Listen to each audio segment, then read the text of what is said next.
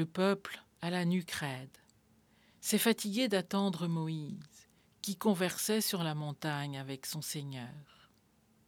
Il s'est alors construit son Dieu, un veau d'or, son Dieu, fait de ses mains, de son reflet, de son illusion.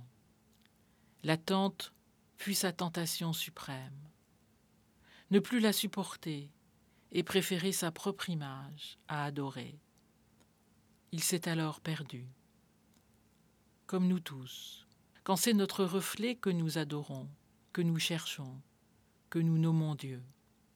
Les dieux à notre image pullulent, hier comme aujourd'hui.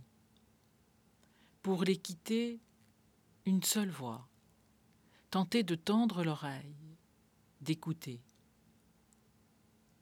Moïse a réussi à arracher les siens à la colère du Seigneur.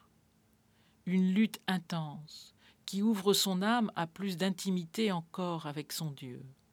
Il repart alors près de lui, sur la montagne du Sinaï, quarante jours, quarante nuits, pour réécrire la parole, celle-là même, brisée devant le désastre de ce peuple trop humain.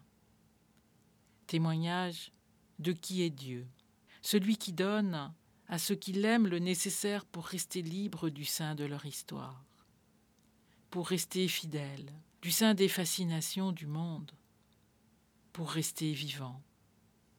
En revenant d'une telle aventure, le visage de Moïse portait sur lui la trace de Dieu.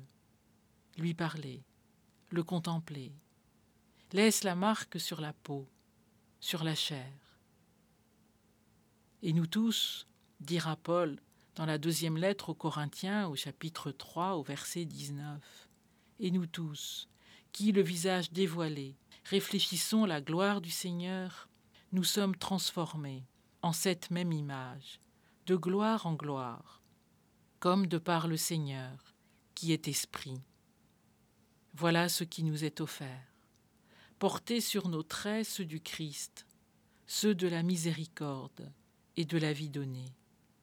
Le faire toujours avec douceur et tremblement, sans assurance ni prétention, juste pour le laisser passer.